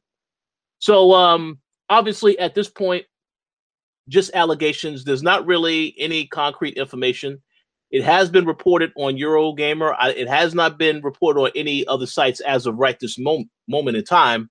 You know a few sites here or there but not any of the major bigger sites. Not yet. Uh no story from jason schreier over at kotaku nothing yet. So basically just wanted to get you guys thoughts on this particular situation and what it would mean for Quantic Dreams, and Sony if the, any of this stuff actually is true. Um, and how about you start us off, Mr. Lugo? So yeah, like I mentioned earlier before, the, the reason why I mentioned that before, where I had said that I've had friends in the industry that have been reporting the news that have been involved with like sexual harassment, like stories and stuff. The one that I'm referring to is the one that happened with IGN not so long ago. If you guys missed it, I think I don't know, I'm not sure if we really talked about on the co-op podcast when it happened, but because again, you know, developing stories and everything. But basically, uh, the editor in chief of IGN, uh, Steve Butts, was fired and he was like basically let go, but basically he was fired. That that's the main thing. Jason Schreier reported it at Kotaku. He was the one who broke the story, and that was coming off the heels of a lot of the stuff that people had reported, where all the staff members at IGN had taken a stand, like they refused to work until stuff was addressed and things that come out. And how that relates to this is because if it was allegations of neglect a little bit, and also stuff like you know pointing out where someone had tried to make a statement and try to say something to hr and to him and about like sexual harassment or anything of the sort and it was kind of ignored. Now in this case okay since it's just developing we don't have all the facts completely yet it's somewhat similar where again things of neglect uh sexual harassment and stuff with the the photoshop images or statements and stuff that was said within the company. The reason why this has more credence is because instead of it just being two people or a few people like at ign this one in the case is like 15 uh, current and former employees. Now obviously i don't think 15 to 20 people like that are all going to be saying the same type of thing amongst different stories here and there. I think that maybe there's a lot of other complicated factors here at work that we just don't know yet and I feel like we're going to eventually because I'm pretty sure there's going to be people that are on, you know, on the job now, actually going out and trying to interview people, trying to talk to people and get the real story. Uh, I didn't know that thing about what David Cage had said over Twitter, over social media, which again could be taken either way. For all we know, it might not even involve him in the first place. Maybe it's just within the company. You know, it's him and also the person that we have met at uh, E3 in relation to Detroit becoming human. You know, one of the head people over there Quantic Dream.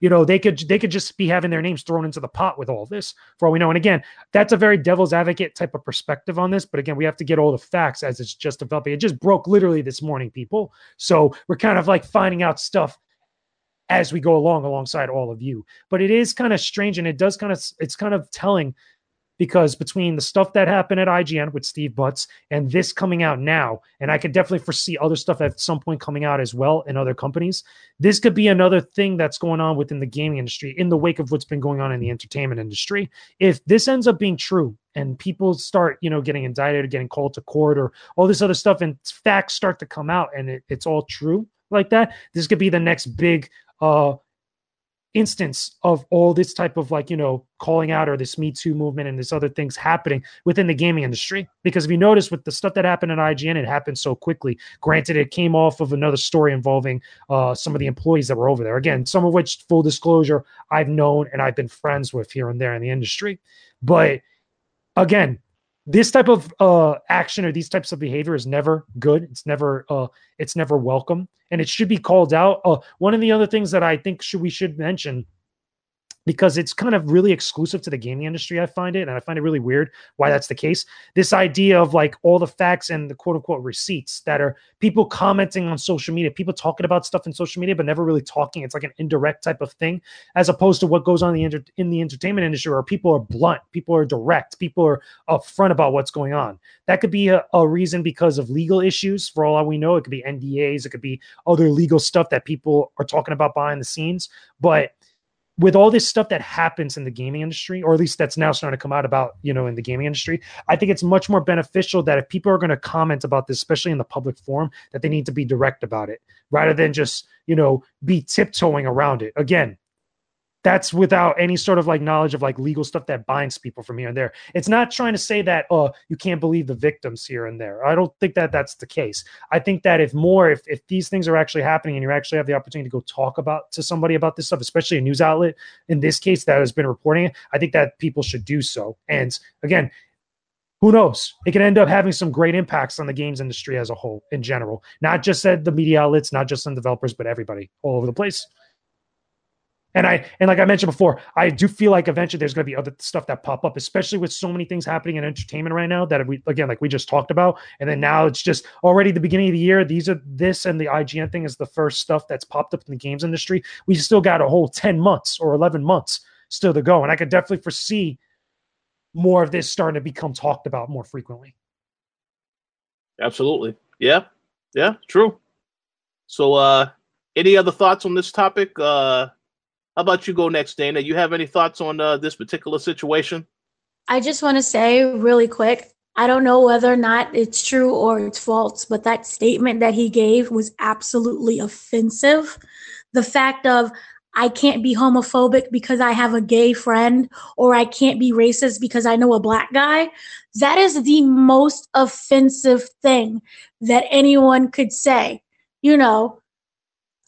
So for me, right there, I don't, I'm just, you could have crafted a much better statement than that. You know, there are serial killers out there who have friends who are still alive. That, that means nothing to me. So I, I, I, I hate that so much. But if the if it's true, you know, it's a very unfortunate situation. I know that they the pictures that they talked about, they they are available on on online if anyone wanted to see them. Um, uh, you know, it's the type of environment that is not exactly comfortable. And I do hope that it's not real. I do hope that maybe it's exaggerated, but we just have to, again, it's developing and we just have to wait and see right now. But if you're ever accused of that, please don't make stupid statements like, you know, I have a black friend and a gay friend. So it's not possible for me to be racist or homophobic. That's just stupid quick question dana. Do you think like with with what's going on with like with david cage and some of the other people that are also being thrown into this do you think they maybe should have stayed silent and not say anything? I think well compared to the statement that they gave now yes but also i do think that even if you was to simply say it's not true that right there is a statement enough. You don't have to go into these long speeches. I think that you just make yourself look even worse by the statement that was given True. A simple thing. This is not true. Period. That's it. That's all you need to do is wait and see and, and see, you know, what type of evidence comes up, if there's any type of investigation. That's all. Absolutely. All right, Gary. Uh, what are your thoughts on this topic? Yeah, um, unlike the the Aziz thing, um, there's a lot more evidence in this case to support the claims and it's from like multiple people. So I am going to take this as you know um, being a truthful claim. Um, but with regards to the actual game, Detroit, um, I, I, wasn't that interested in it anyway. Like I wasn't. It looks cool, but I wasn't, you know, um, excited for it or anything. So it hasn't really changed my outlook on the game at all, um, to be honest. But I could definitely understand if you know people start to feel differently about the, buying the game and supporting it. You know, after these claims have come out against uh, Quantic Dream. Yeah, I, I mean, I, I, feel like at, at, this point, yeah, we did see the game at PSX. We did get to meet a couple people on the team, including one of the the guys that was, you know, accused of this stuff. And you know, it, yeah, the, the, game the game is is fantastic. You know, it's a great game. You know, it's unfortunate to hear this type of news, uh, and like I said, if it does come true, it, it, it is it will be unfortunate for the future of the studio. I would say, you know, because but you know, Sony is fully behind Detroit Become Human. So I mean, the game is still be out. The game is still going to come out. Uh, but what happens with David Cage, a company after this? Uh, once the game is out, that is what will have to be considered if any of this stuff comes out and turns out to be true.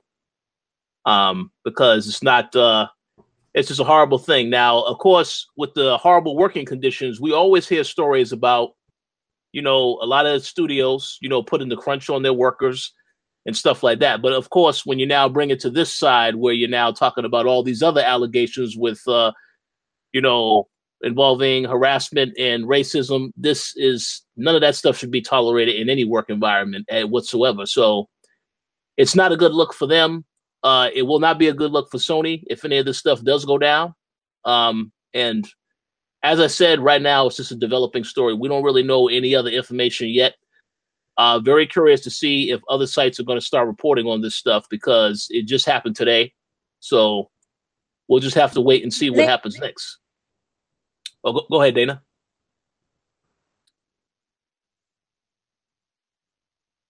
Uh, yeah, Danny, you, you were gonna say something? Oh yeah, the, the, um, I'm just simply going to say that you know so far there are other reports that are coming out, but you know we still have to wait about the facts.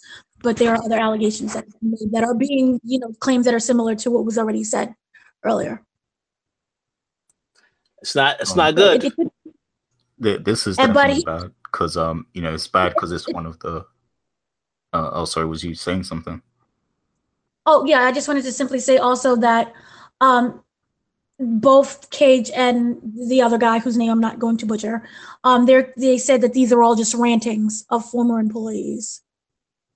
Which I think the more that they start talking, they're making it worse for themselves. So they should probably stop. That that's why I asked before. Do you think at this point, uh, you know, when all this started coming up, like they shouldn't have said anything? Like I can understand at some point making a statement, like an official statement, because it comes a breaking point where you have to say something when it gets too bad. But when it's like this now, where things are just starting to pop up and things are, you know, if it's really the rantings of a bunch of former employees or and, and people that are just, you know, being uh, a little bit, little bit just angry and stuff at this point do you really say anything or do, do you feel like the thing the environment's gone so bad to the point with this type of stuff that you feel like they had to say something Well, at this point, when you have so far, you know, they have a very high turnover rate and more people are coming out, you know, saying not necessarily about any type of sexual things, but also about the the depression, them not caring about other people or, you know, the mental health of the environment, then maybe you you could say something. But to completely start dismissing people right away at the very beginning, I think may make it worse. Uh, I, I do have one comment I want to make, and I believe Gary, you were going to say something next. Uh, what I find interesting about this particular situation, I know when we went to PSX, um, you know, it, well, I believe it was earlier this year when they released that last trailer for uh for uh Detroit Become Human, where you had the android and the little girl and the abusive father. I know that they got a lot of slack about that from the media, who you know, a lot of times the media sees video games and they they see anything that happens in the game. They're like, well, this is too much violence. This is too much sex. And yet we see this stuff uh, on TV every day on, in just regular TV shows, so on and so forth. But I know that when we was at PSX, they alluded to the fact that they didn't really like that the media just, you know, they don't really fully understand the concept of gaming or any of the stuff that they're trying to do with these with their games. So they didn't like the fact that the media tried to make them look bad. So I can only imagine now that you have the former employees coming out, also now talking about this other stuff that's going on, how they operate behind the scenes, and all of the stuff that they're the evidence of as, as to which they think there's a lot of issues there. I could I can only imagine how they, how, how they would feel uh, on top of uh, of the fact that the, that you know Detroit Become Human has already been slandered by the media in certain ways because of what it has in the actual game. So uh, yeah, it, it's a lot of bad stuff going on over there. Uh, obviously, as I said, still a developing story, but still, just to know that this stuff is potentially going on is is not good at all to hear. Um, but go ahead, Gary. You you were going to say something. Yeah. Um. Do you remember when that one guy that used to work at Naughty Dog came out and made accusations uh, against you know the the people Oh yeah, who own the studio? Did was anything confirmed after that? Like, was no, I didn't hear anything and, else. and it was only one person, by the way, that I came out and said something like that. And I think it's still developing even till now because I know I think at some point they were going to go to court or there was some sort of like suit that was going to be brought up. But the difference is here is like there's more than like 15 people. That that's really the big difference, and it's a combination of both current and former. So there could be any number of details there that we just don't know about right now. Yeah, uh, well, I, I think that this won't hurt Sony themselves in the long run, but for Quantic Dream, yeah, it could possibly be a wrap for them um, if you know this is confirmed to be true. Well, according to new reports that, that that are slowly coming out, that they said that the employees tried to warn Cage about the misogynistic nature of the scene, and that it was going to cause many people to be offend, offended by it. But he shut down anybody's proposal, and he shut down any type of you know argument saying that he wasn't interested in their feedback or revising anything. They also said that that is how he often ran the the the the job basically that's how the job was where you could try to talk to him but he was with whatever he was set on he was set on and it sort of seemed like an obsession that he had with these misogynistic type of situations that he really enjoyed it So I don't know whether or not that's true, but that is what sources, quote unquote, are saying. That doesn't make sense though. Like to me, like that again, outside of the misogynistic stuff or whatever people want to interpret that as, that sounds like more as like he's the person in charge and he's just not listening to me. I don't think that's him being overtly racist or being for uh, doing any sort of like sexual harassment or anything about the picture stuff. Like to me, at that point, like he's trying to put his vision out there and he's dead set and stubborn enough to put it out there in the way he wants to, and he's just not listening to people. Like that to me, that sounds a little bit contradictory or just a little bit like offset at that point, then you know what where do you really go from here until we find out more info? That that's really the big question. Right now, to me, it seems like there are things that is true, but a lot of stuff could also be exaggerated. That's what it seems to be right now. I mean, again, it's still very early. Yeah, I could be with that. I, I think like, you might be right where a lot of stuff is probably exaggerated, even though there might be something there. Yeah, very very possible. But uh, as a, you know, as as we've already said, you know, this is still a developing news story, so we will maybe talk about it in the future once we actually hear more about what is actually going on. But uh, again, for those that were impacted by this, uh, we definitely, you know, it's very unfortunate to hear about that. Apologies to those that are impacted, but hopefully, hopefully, um, we will. Well, the truth is going to come out sooner or later, so we'll just have to wait and see what happens next. Um, but uh, any final thoughts before we move on to our final topic for today? All right. So, uh, of course, the uh, final thing to discuss today, we did get news that uh, we found out some information about the December NPDs. And not surprisingly, the Xbox One has outsold the PlayStation 4 uh, all, attached to that news is that we found out that uh, PUBG, you know that that you know that the uh, PUBG did come out on Xbox One in December. Now has uh, three million users on Xbox as well, and I'm pretty sure that that also is a reason why. Because I believe that you know during the holidays they had this whole thing where if you picked up an Xbox One X, then you got PUBG free also. So a lot of that stuff contributing to the situation, but uh, overall, just a very quick uh, question of whether or not you guys are surprised by the Xbox One X doing well, well, Xbox in general, because Microsoft normally combines those sales with the Xbox One, the S, and the uh, the X. But any surprises that that now they've outsold PS4 in December? It was also really cheap. There was a lot of huge discounts, so I'm not surprised. Yeah, yeah, agreed.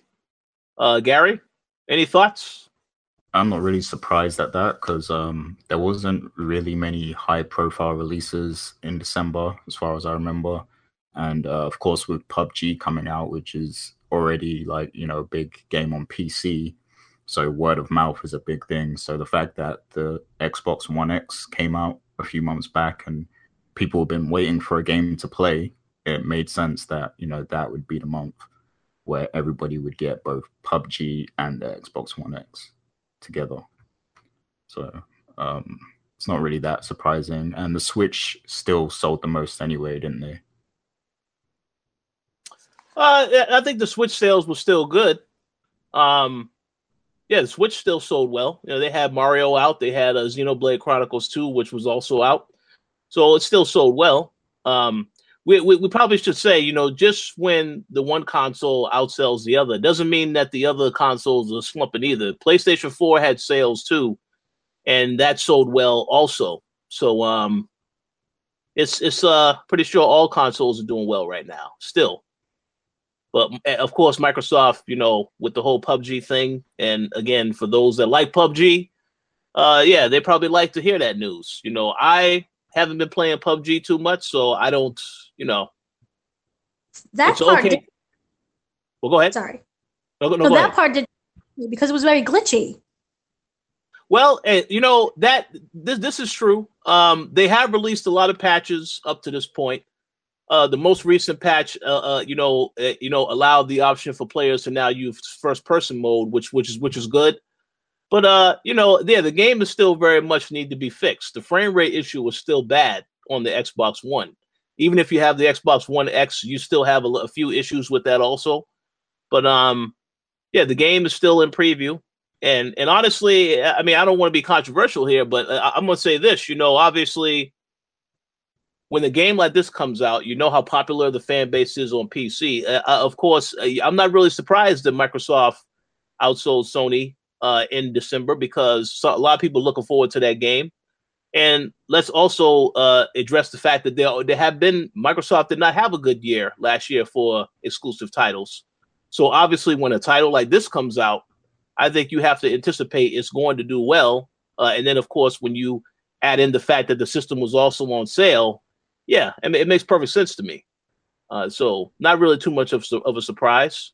I mean, as I said, I'm not really a huge PUBG fan, but I can understand why people like the game. And I'm happy for the developers that they're getting more people to check out their game. So that's good. But overall, not really too surprised.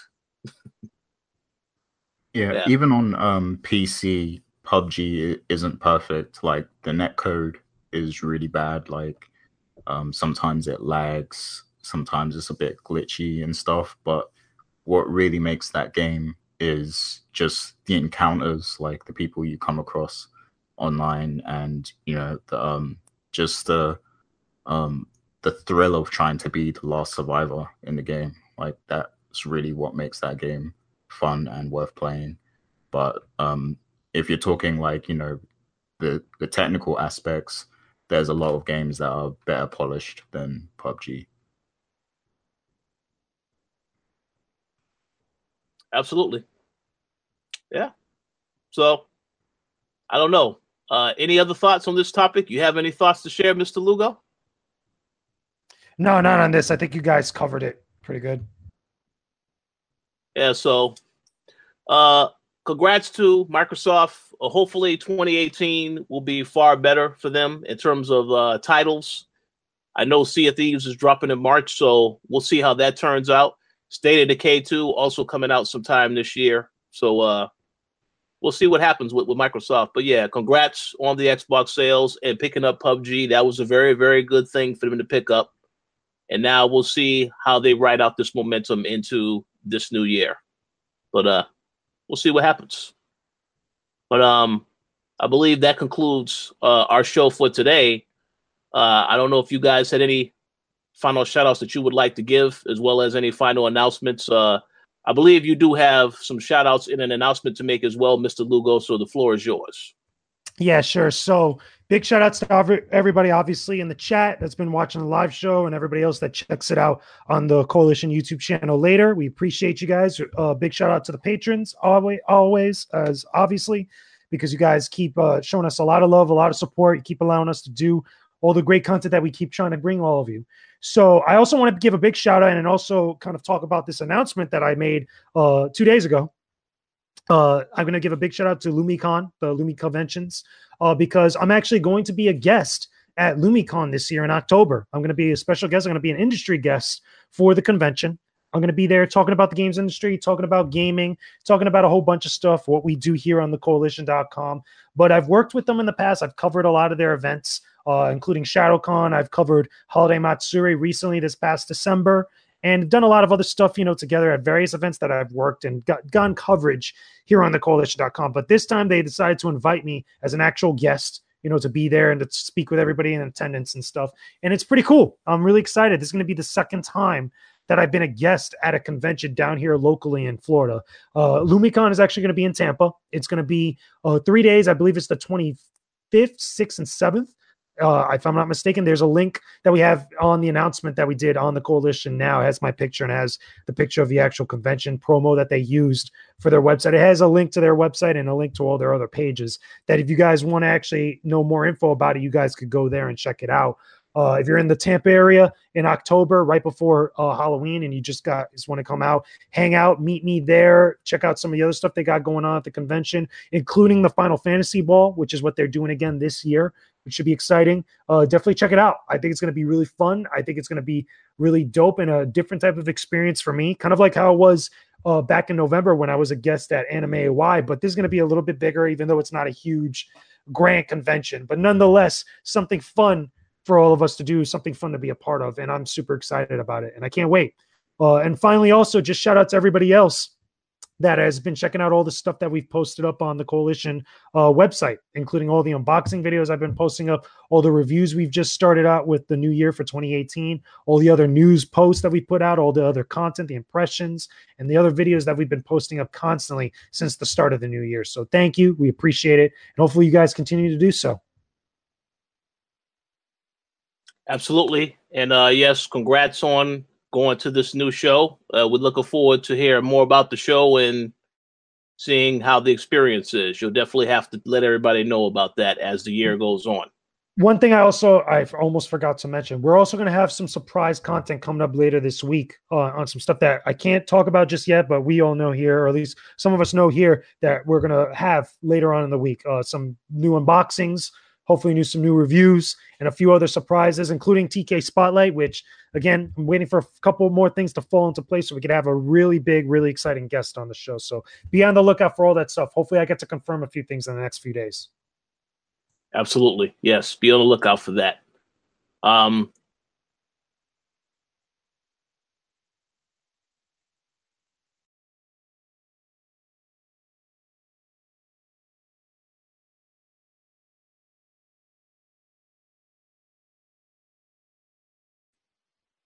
All right. Well, I'll I'll I'll, I'll go next.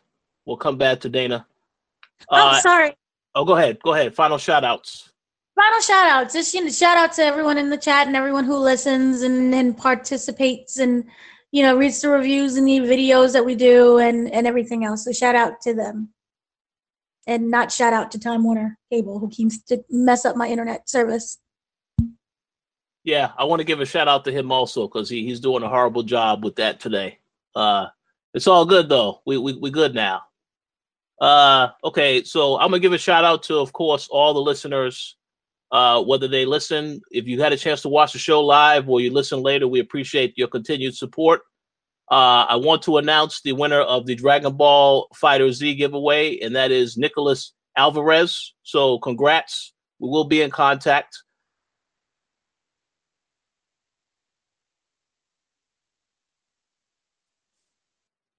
All right, am I still here? Yeah, yeah, you're, you're back now. Man, yeah, that's, yeah, that's crazy. I don't know what's Random stuff. On. Yeah, you know what I think it is. You know what I think it is. Somebody over there sleeping on the job. We need to smack him. We need to give him some uh, some extra coffee. And he I agree. a nice big smack over there. That's right. You heard me. I agree, hundred percent.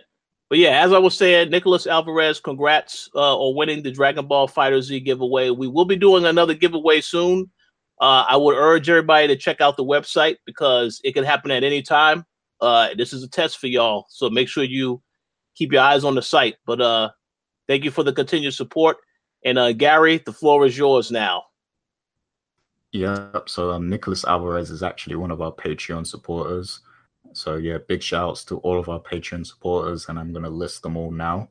So shouts to M. Collins, Sean Gority, Stephen Ferron, Mauricio Aguilar, Himdil, Fergus Mills, Lelo and Leslie, Nicholas Alvarez, and Miguel.